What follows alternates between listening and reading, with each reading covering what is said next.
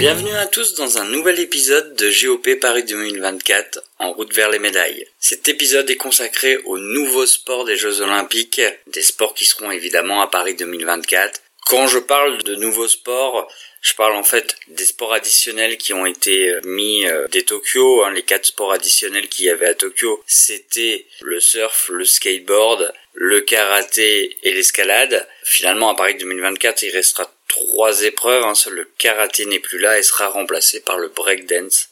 L'idée, c'est que comme on a déjà vu ces sports à, Tokyo, en tout cas pour 3 sur 4, c'est de faire un état des lieux et se poser la question euh, bah, si la stratégie euh, du CEO euh, de rajeunir son auditoire grâce à des sports entre guillemets plus fun, plus jeunes, fonctionne. Alors on va commencer par le skateboard. Le skateboard, c'est vraiment le sport qui en son sein est déjà le plus divisé sur les Jeux olympiques. Malgré le fait d'avoir déjà fait les Jeux de Tokyo, au sein de la communauté skate, il y a encore toujours beaucoup d'acteurs sceptiques sur le fait que le skate soit au jeu. Pourquoi? Parce que avant d'être un sport, le skateboard c'est une culture, c'est une sous-culture. Et la part des pratiquants, des amoureux de cette culture, c'est que les Jeux Olympiques la dénaturent un peu par la compétition.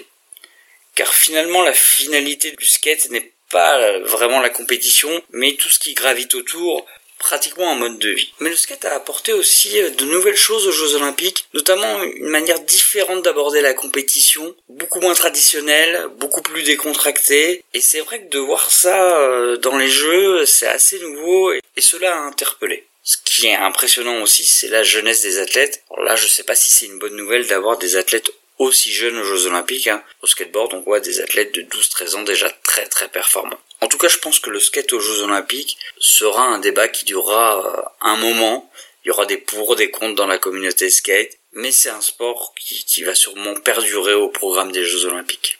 Un autre de ces nouveaux sports, c'est l'escalade. Alors là, c'est complètement différent. On va dire que sur les quatre sports qu'on va traiter, l'escalade a été vraiment la révélation des Jeux Olympiques à Tokyo et celui-là qui a le plus attiré la curiosité des téléspectateurs. En effet, dans l'escalade, il y a déjà quelque chose de différent par rapport au skate, au surf, c'est qu'on se base pas sur des notes, mais sur quelque chose de plus traditionnel, un résultat par rapport à un objectif, et également que l'escalade est peut-être plus facilement compréhensible à des néophytes que le skate ou le surf, qui sont très beaux à voir mais très techniques, pas faciles toujours à comprendre qu'on n'en a jamais vu avant. L'escalade en plus a des formats très différents, la vitesse, le bloc, la difficulté, mais avec aussi un côté plus traditionnel et totalement compatible avec les Jeux Olympiques.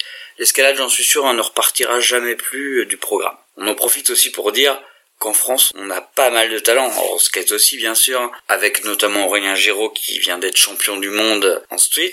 Et en escalade, Oriane Berton, Paul Jeff, Mejdi Schalk, c'est la relève que vous verrez sûrement à Paris 2024 et qui pourrait nous révéler de belles surprises. Ensuite, le surf. Là encore, c'est très particulier le surf. On est toujours avec le skate sur un sport avec des notes sur un sport technique pas toujours facile à comprendre. également le surf qui a une culture, qui a ses codes, qui a son propre circuit pro de Coupe du Monde. Et donc le constat est un peu le même, c'est-à-dire que l'arrivée aux Jeux Olympiques pour le surf n'a pas révolutionné euh, son écosystème. Alors le surf apporte des images aux jeux, des images nouvelles. Est-ce que les jeux apportent au surf? C'est une question à débattre. Enfin maintenant on va parler du breakdance. Cela va être vraiment la découverte euh, à Paris 2024. J'attends de voir. Tout comme le skate, le breakdance c'est une sous-culture en soi. Cela a son propre environnement, ses propres codes. Ça permet de le mettre en lumière. Mais est-ce que c'est géo-compatible? C'est pas sûr. En plus en breakdance, les b-boys et les b-girls, c'est comme ça qu'on appelle les pratiquants, sont départagés par un jury qui vote tout simplement pour la personne qu'il a préférée. Alors c'est des votes qui sont totalement acceptés euh, par la communauté, il n'y a pas de conflit, mais cela va vraiment être très surprenant euh, dans le cadre de Jeux Olympiques qui sont à la base sur des sports très traditionnels. Et en plus, quand on voit les polémiques qu'il y a eu avec des sports à notes, est-ce qu'il n'y a pas un risque aussi pour le breakdance d'être dénaturé par les jeux, par la compétitivité que cela apporte? C'est une question à se poser. Donc ces nouveaux sports, c'est quand même particulier parce qu'en fait, on a été les chercher pour ce qu'ils pouvaient apporter au jeu et pas forcément pour ce que les Jeux pouvaient leur apporter. Alors est-ce qu'ils vont finalement tant apporter que ça aux Jeux Olympiques? C'est une question très compliquée à répondre. En tout cas, ce qui est sûr, quant au fait d'attirer les jeunes aux Jeux Olympiques par ces sports, je suis sceptique. Car ce qui attire les jeunes dans le breakdance, dans le skate, c'est avant tout déjà l'idée d'une culture, l'idée d'une communauté aussi, mais également les images on est dans une société de l'image et c'est toutes les images qu'on peut voir sur les réseaux sociaux, etc. Est-ce que les jeunes qui suivent ces sports vont être attirés par les JO parce qu'il y a la compétition de leur sport favori? Je ne suis vraiment pas certain. Mais par contre, dans cette culture de l'image, évidemment que ces images impressionnantes de surf, de skate, de breakdance vont servir aux Jeux Olympiques, notamment dans leur communication, plus que pour la compétition elle-même finalement. Alors d'un point de vue personnel, je ne suis absolument pas contre ces sports au jeu, je trouve ça même très sympa. Mais je pense aussi qu'il faut euh, explorer d'autres pistes pour l'attractivité euh, envers les jeunes, et notamment par la rénovation des sports traditionnels qui sont le socle des jeux. Je vais prendre un exemple concret. Dans le canoë-kayak slalom, il va y avoir une nouvelle épreuve au Jeux de Paris 2024, qui est le, qui est le kayak slalom extrême.